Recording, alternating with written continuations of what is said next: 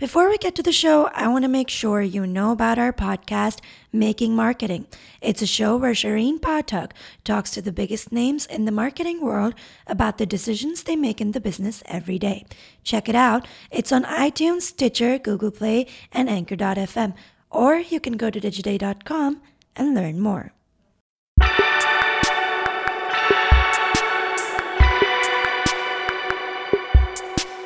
Hello and welcome to Digiday Live, our podcast where we bring you the best sessions from our many summits around the world. I'm Aditi Sangal, and in today's session from the Digiday Retail Forum, Hilary Milne speaks to David Kornberg, President and CEO at Express. Express launched a new store concept in NYC dedicated to the modern worker. It's a testing ground for a number of experiential activations that the 38 year old retailer is hoping to roll out to its 600 plus stores. Hear from the Express CEO as he walks us through the store of the future.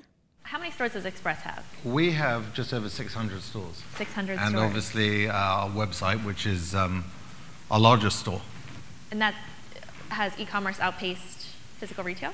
It has outpaced it over the past couple of years, but I think that there are signs that physical retail is definitely coming back. Mm-hmm. Right. Yeah. But how many stores? So you have 600 now. Yeah. How many did you have five years? Oh, we were close to a thousand stores. About 10 years ago, we were at about a thousand stores, yeah. and we've definitely pulled back.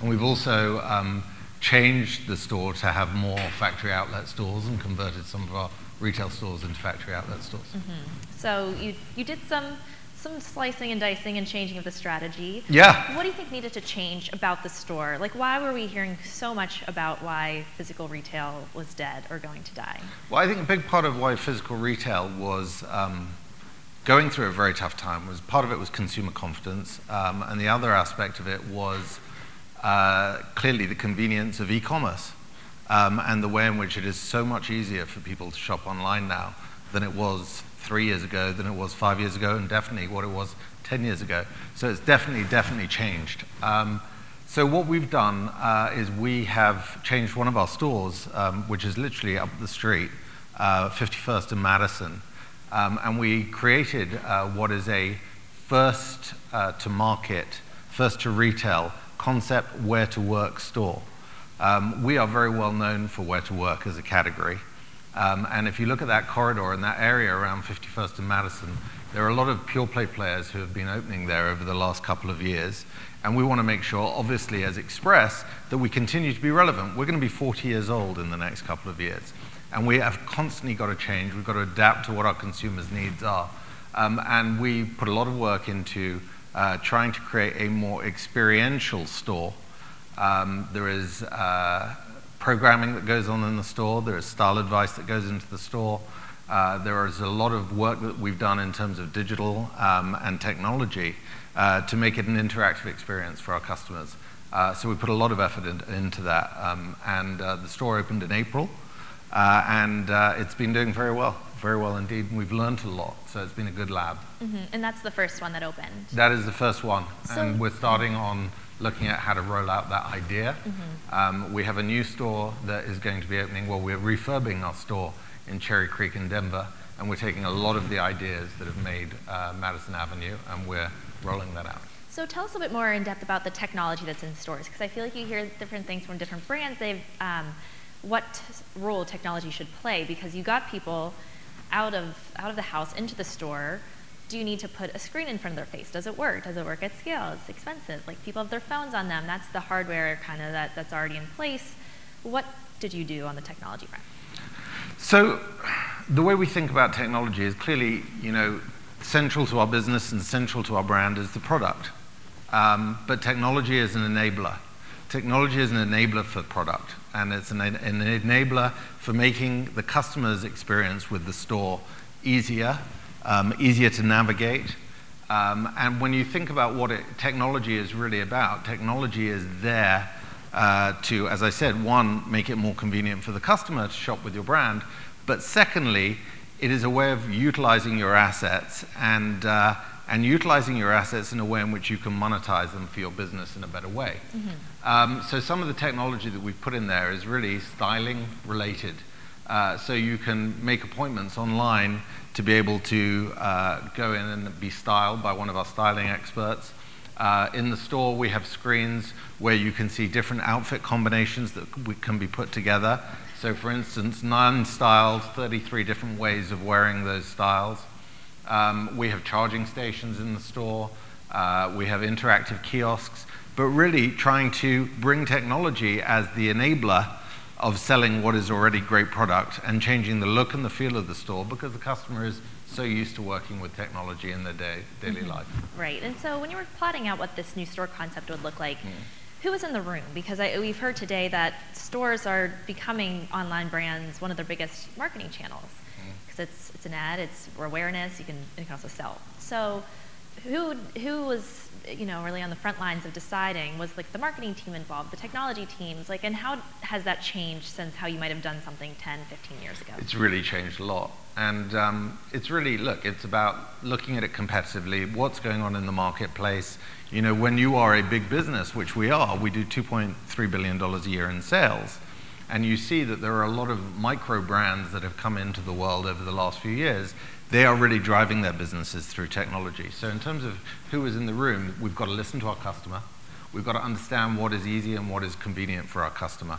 But obviously, we had the technology team, we have the marketing team, we have our merchants talking about how best to utilize the product and how best to show off the product. Um, and constantly challenging our assumptions of the way in which things have been done in the past to make sure that it is easier in terms of the customers. Um, should I put this should I put this down? There's a whole side of people that I can't talk to over here. I, you know, I thought about that, but I wasn't going to take feel on bad about it. Feet. Yeah, just okay. toss it. there's a yeah. there's a whole world of customers out there who want to interact with us, and we have to listen to them. We have to understand what they're saying on social media, um, and we have to build it into the way in which we're thinking about the store of the future. And that's kind of how we we built this store at 51st and Madison. Mm-hmm. And so, what is your insight into the customer, and, and how are you using that differently? I'm sure because that like that customer data, like where they shop, what they want to return online versus in store, why they come in store. I'm sure that that played a big part. Do you have to look at customer data differently today? I, look, at the end of the day, it's about listening to your customer in any way that you can. Mm-hmm. And there are so many different forums to listen to your customer, whether it's e- commerce reviews, on the items that you're selling online, whether it's from social media, whether it's talking directly to the customer. You know, you talked about Amazon earlier. An advantage that we have over Amazon is we have 600 locations where we actually have human beings in those locations. And we can hear from those human beings. And what we've done is we're working with some other organizations as well so that we can speed up the flow of information in terms of what we're hearing. So now we're working with Workplace from Facebook so that we can understand from the field exactly what the, what the store associates are hearing from the customers and really move it into the business and act on it very, very quickly. So, yeah, there are more ways of hearing from the customer, mm-hmm. but it's got to be central to the way in which we work. Right. So it's opening up that, that data and insight channel from the stores to like the headquarters where, where decisions might be made. And also, you know, not keeping people behind the walls of headquarters, getting people out into the stores right. so that they can hear directly from the customer in terms of what it is. Right. Because stores are still the largest part of our organization. And I think the store employee piece is really interesting because, like you said, it's a big resource. It's a lot of people that are dealing with customers on the front line every day. But how have you, sort of, as a company, approached their role differently? Because I feel like we've all been at our at a local store at the mall and the person working there is maybe 18 years old and they don't they're not on the same page of what you guys as a company and or organization are trying to do. How have you upgraded that experience? How have we upgraded the experience for the customer? To communicate with the store associate from the like training communication perspective that way. Right okay so really, there are so many ways in which you can train your associates now in a way in which we couldn't in, in the past. Mm-hmm. So there are things like electronic learning, e learning, which we use as ways of um, informing them about product. Uh, we have a monthly magazine that comes out to the store associates that's talking about launches that are going to be coming out over the next few weeks, etc. Um, but then there are other tools that we can use in terms of improving the way in which we're serving our customers, and that things like Google uh, local Google uh, reviews are a great way for us to be able to hear immediately um, what our customers are thinking about our stores. Um, I go online and I look at 51st and Madison, and I can see immediately what they're saying about the store. Mm-hmm. And um, so there is immediate, uh, always on information that you can get in terms of customer insights, and they are, it's critical. Mm-hmm. It's absolutely critical today in, right. in keeping relevant today and in the future. Yeah, and so, and how is where you invest your resources on the storefront, how has that changed? Obviously, you have the, the retail concept store, I'm, I'm sure that was that, its own mm. project, but what about like the day to day? Is it the more important background logistics that you can buy something online and return it in the stores? Is it training employees that are on the front lines every day? How are you allocating resources? Because you are a big brand, you have that advantage. Yeah. I'm sure it's just changing the way you use the, it. The, ro- the, role of the store has changed today from what it was five and ten years ago, definitely. There's no doubt about it. Mm-hmm. Um, there are less, basically, based on the size of our e commerce business and other people's e commerce businesses, what you see is there are less transactions that are happening in store. So the store itself is no longer just the store of the past where people come in to buy the product and leave. It is a branding experience. Mm-hmm. It's uh, obviously a marketing vehicle. It's a logistics center. Mm-hmm. So the way in which our technology has evolved is we now ship from store. Mm-hmm. So you could be ordering a site, an item on express.com. It may have sold out from our distribution center in Kentucky, but it's actually being fulfilled from a store uh, which is three miles down the road from where you live. So the role of the store and the way in which the store is, is, is evolving is it's providing service, it's selling, it's acting as a marketing vehicle, and it's acting as a logistics vehicle as well. Mm-hmm. Um, so the way in which we think about staffing and allocating the hours to the stores has definitely changed. Mm-hmm. Um, and, uh, and it's got to be done in a way in which you're thinking about time and motion studies and you understand when is the store the busiest, how are you allocating the hours, by times. Mm-hmm. Uh, when do you want to have the store associates picking the product for ship from store? What time of the day is the best time? When are you going to get the pickup from FedEx or UPS who are going to come in and pick up the items that are going to be shipped out? So it's constantly, constantly changing, and you've got to react to that. It sounds like it's gotten a lot harder to be in retail. You have, to, you to think about so many more things. It's, it is definitely more complex than mm-hmm. it was. And I think about when I started in retail. I started in retail in the UK in 1989 at Marks and Spencer. Uh-huh. And we had no e-commerce. Yeah, life was good. And it was purely all about the store. Right. Um, but I think it's actually better, and I think it's more customer-centric today. Mm-hmm. Of course. Definitely. And so how's that changed how you sort your teams? We talk about silos all the time, and, and, the, and we were talking earlier. How does the e-commerce team communicate with the in-store team? Are you working towards a place where that's all unified? And then where does data fall? I, that's a very, very good question. Um, so recently, have made a change to the um, within the executive team uh, to create the role of a chief customer experience officer. Mm-hmm. Um, so, really, the role of the chief customer experience officer is around um, purely forward-facing towards the customer, and the person who is in that role has responsibility for marketing has responsibility for e-commerce and has responsibility for stores mm-hmm. so that we can ensure that the operations within the business are providing a seamless experience to the customer, mm-hmm. whether they're shopping online, they're shopping in stores, or they're shopping in our factory outlet stores. Mm-hmm. Um, and the operational teams have been merging in a way in which um, we can continue to be driven by what the customer wants from us mm-hmm. um, and provide them with what they need. Because you can't have competing goals. You can't. Within wherever sales Not at all. Happen. And if you have store people who are in the store resenting what's happening in e-commerce, mm-hmm. you have a major problem on your hands. Right. So how do you, in, in terms of the data that informs those teams, that's all is that integrated into that customer experience piece as well? Absolutely. And uh, also within this role of um, Chief Customer Experience Officer, is uh, customer data and analytics, mm-hmm. um, which also feeds in through him. Mm-hmm. So, what do you think has changed the most about who the Express customer is? You mentioned obviously you've always been in the workwear space. Mm.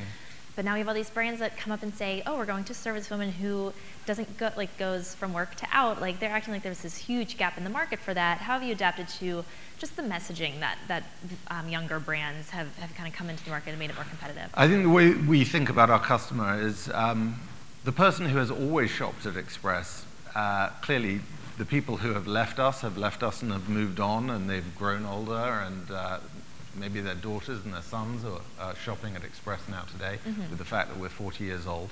Um, but in terms of the way in which we think about the Express customer and what we know is that the Express customer is really, it's a game changer. Uh, it's somebody who is looking for what's next in their life. Uh, they're young, they're in their 20s, early 30s, uh, they are on the career ladder, um, and they're looking to achieve um, and really uh, everyday achievers in terms of the way in which they're thinking. Mm-hmm. Um, and um, we love our Express customers while we have them. Um, and then there's a point in their life when they bought Express dresses and maybe they're moving on and they want to buy Gucci or they want to buy Dolce & Gabbana and they can afford to buy Gucci and Dolce & Gabbana, mm-hmm. but they were delighted with the fashion that they had when they could afford it from Express. Mm-hmm. In terms of the product that we're providing our customer with, it's really, it's uh, as Emma said, it's about fit mm-hmm. uh, in many ways, um, but it's about fashion, it's about quality, and it's about value mm-hmm. and a mm-hmm. high perceived value in terms of the product. Right. And uh, do you spend more on marketing now than, than you might have in the past um, online? We do. Um, in terms of our overall uh, marketing budget, uh, it's stayed pretty static over the last couple of years. Mm-hmm. Um, we're at around 4 to 5% of our sales uh, that we spend on, on marketing in total. Interesting. And, and where do the stores, like where does the store narrative fall into that, that message? Where does the store narrative? Yeah, like do you, are you pushing people into stores? Like do you? Well, we do a lot of work with uh, outside companies in terms of measuring how we're driving store traffic and mm-hmm. the way in which we can. Right. Um, so obviously we work with a lot of the big companies, whether it's uh, the likes of Instagram, whether it's Facebook, whether it's uh, Google.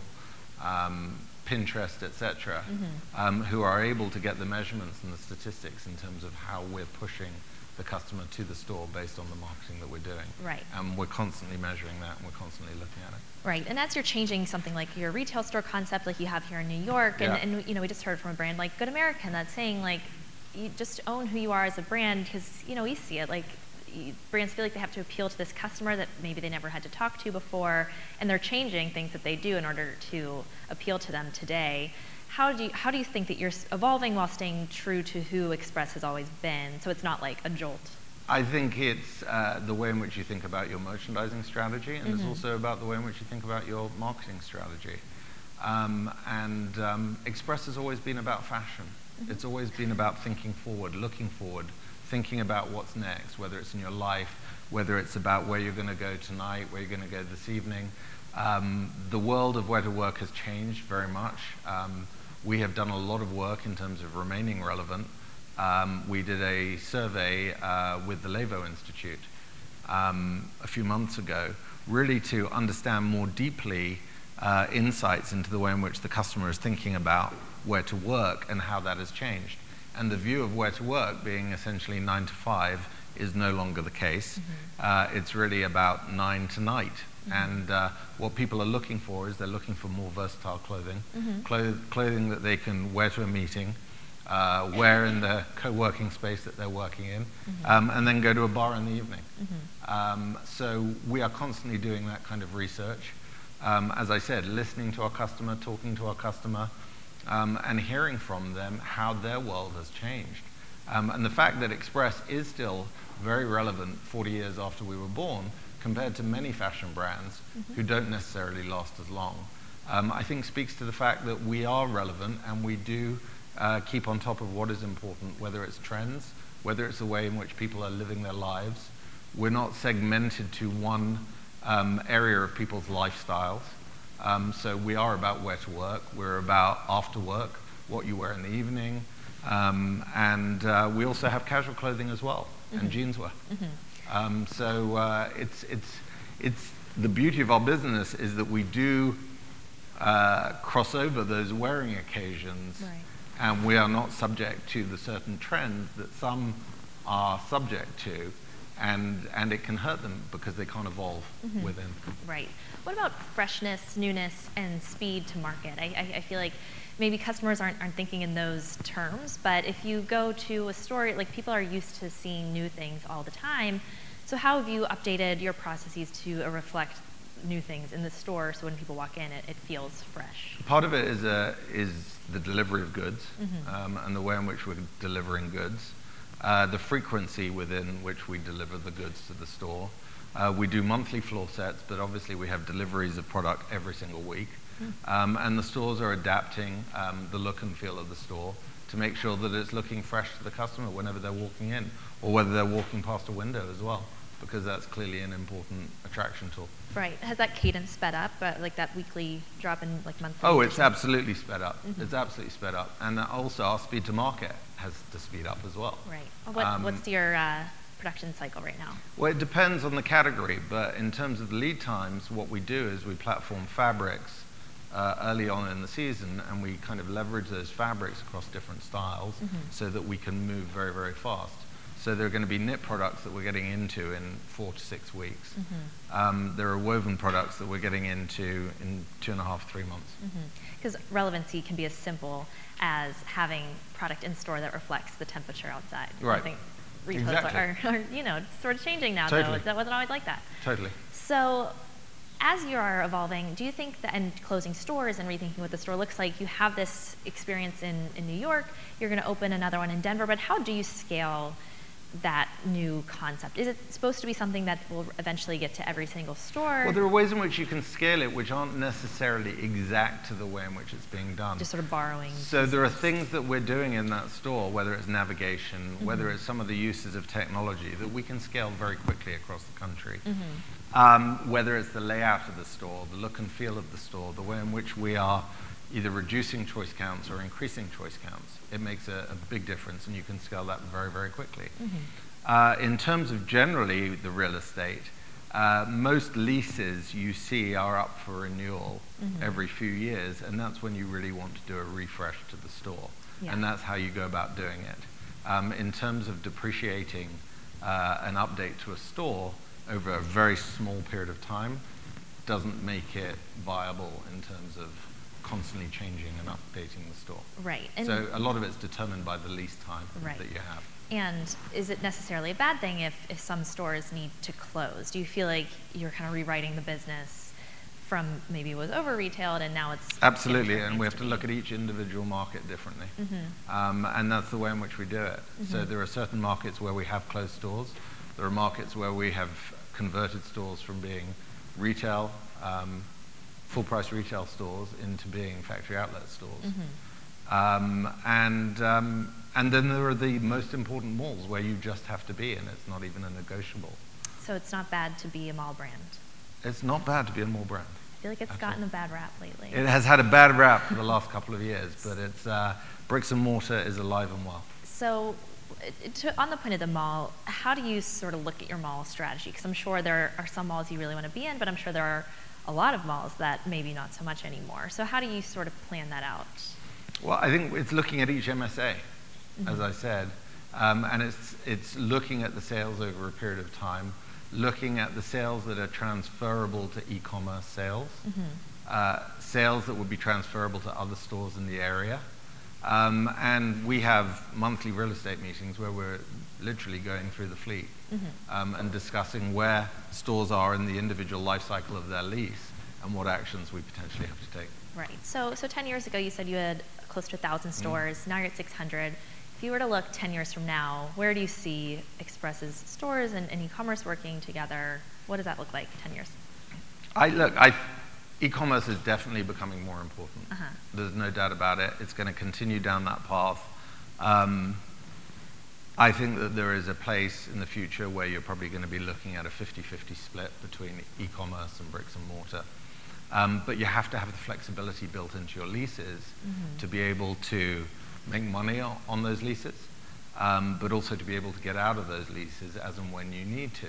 So we've done a lot of work in terms of renegotiating the renewals that we've had um, to make sure that we have the most flexibility that we can have. Right, because I'm sure it's all about making smart decisions supportive. As and when you need to. And you've got to be pragmatic. Mm-hmm. You've got to be pragmatic. And Yeah. you've got to make your decisions based on what gives you the most economic value. Mm-hmm. So you feel hopeful about, about the store even 10 years from now? Absolutely. And I think that, you know, we've talked about some of the experiential elements. That's only going to continue. Mm-hmm. You know, you look down the street here at what's going on with the American Dream Mall, which is just going to be spectacular. Uh, it's going to be an entertainment experience. Um, and it's a mall that stores are going to have to be in. Right, so the mall itself is changing, and Yeah. you want to find the good ones. Absolutely. Um, great, I want to leave some time for questions. Does Thank you. anyone have any questions for David? Yeah, we have a few right over here. David, you talked about um, how you were creating a seamless experience uh, for the customer between the online world and your stores. Can you share a little bit um, of detail around how you organizationally structure uh, teams, specifically around, you know, how, how you typically, or at least what I've seen is in, in companies, you have uh, teams that are responsible for the e-commerce portion of the business, and they have their goals and you know all of that, and then you have your your brick and mortar, your your bus- business, and they, you have teams around uh, around that side of the business, uh, and they have their own goals, but there is competition amongst them, and sometimes it's healthy, and sometimes it gets it's at the detriment of the business overall. And so, um, how do you deal with that internally? Uh, organizationally, are you separated completely in terms of here's the e-commerce team and, and they have their goals, and here's the online team? Uh, I mean, here's the brick and mortar team. Uh, how do you deal with that? And how Well, do you first of all, from a, a home office standpoint and from a leadership standpoint, everybody works by the same incentive plan. Okay, so there's literally one incentive plan. I think what you're referring to is how the store team operates in terms of achieving their goals and their targets. Is that what you're referring to? Yes, and, and, so that. So if know, you're a store customer- manager in 51st and Madison, how is that planned? No, not, not, well, if you're a store manager there at 51st and Madison and a customer walks in and you don't have something in stock uh, to, you know, easily and, and push the customer online, who gets credit for that sale? Is it the online business? Is it the store? That's a really good question, and it is a constant, constant question in terms of the way in which we think about it and the way in which we should attribute sales. Um, I think that ultimately, culturally, what you have to do is get people to understand that we win and we succeed together as a team, and that's the most important thing. So, part of that, and part of the way of looking at that, is to look at the store sales specifically um, in a way in which, at the end of the day, they understand what their total sales were, what their e commerce sales were, what their total adjusted sales are in terms of their net sales. So, what you're doing is you're taking out some of the e commerce element. All right? So, if what you're seeing is e commerce returns to stores are increasing. All right? So, if we're doing $500 million a year online, okay? Growing 20%ish, okay? You're going to see a really massive incremental rate in terms of what the returns are going to stores because a larger part of your returns are going to stores, all right? You have to staff the store appropriately because they have to reprocess, they have to think about the way in which they're, they're managing it. E commerce, which you know is an endless aisle, is uh, they're returning e commerce exclusives which can't be put out again in the store. So you have to set so many different things in terms of allocating hours to the store, allocating the hours to the way in which they can process e commerce returns, allocating hours in the way in which they can ship from store and do the work that's required against that. But really, they have to be focused on serving the customer, not serving themselves. And that's the way we have to think about it. I don't think we're at the perfect place yet in terms of how we allocate it. But we're starting to think much more of stores looking at their adjusted sales as opposed to their total net sales because there's such a big amount of e commerce returns that come back to the store. Great. One last question. With um, looking at stores as you know experiential and, and really brand and you know awareness engines, how are you? What what measurement tools do you have? Because it's not just now sales per square foot, right? It's like a whole different KPI. So how are you how are you looking at that? I think part of it is looking at the total market and looking at the total market from the amount of sales that are done in e-commerce versus the amount of sales that are being done in the stores so that you're looking at Columbus, Ohio as a whole. You're looking at Dallas as a whole and understanding it. That's the way in which we're measuring it. That's the way in which we have to look at it. And is the market shrinking or is the market growing as a whole? And that's the approach that we have to take. But in terms of key performance indicators for individuals, uh, we set the goals in total in terms of what the business has to achieve for the season, uh, whether it's operating income, whether it's net income, um, whether it's comp store growth. And that's the way we think about it. Great. Great. Well, thank you so much, David. Thank you. That's all for this episode. Thanks for listening. If you liked our show, don't forget to subscribe on iTunes, Stitcher, Google Play, or Anchor.fm. Stay tuned. We'll be back next week with another episode.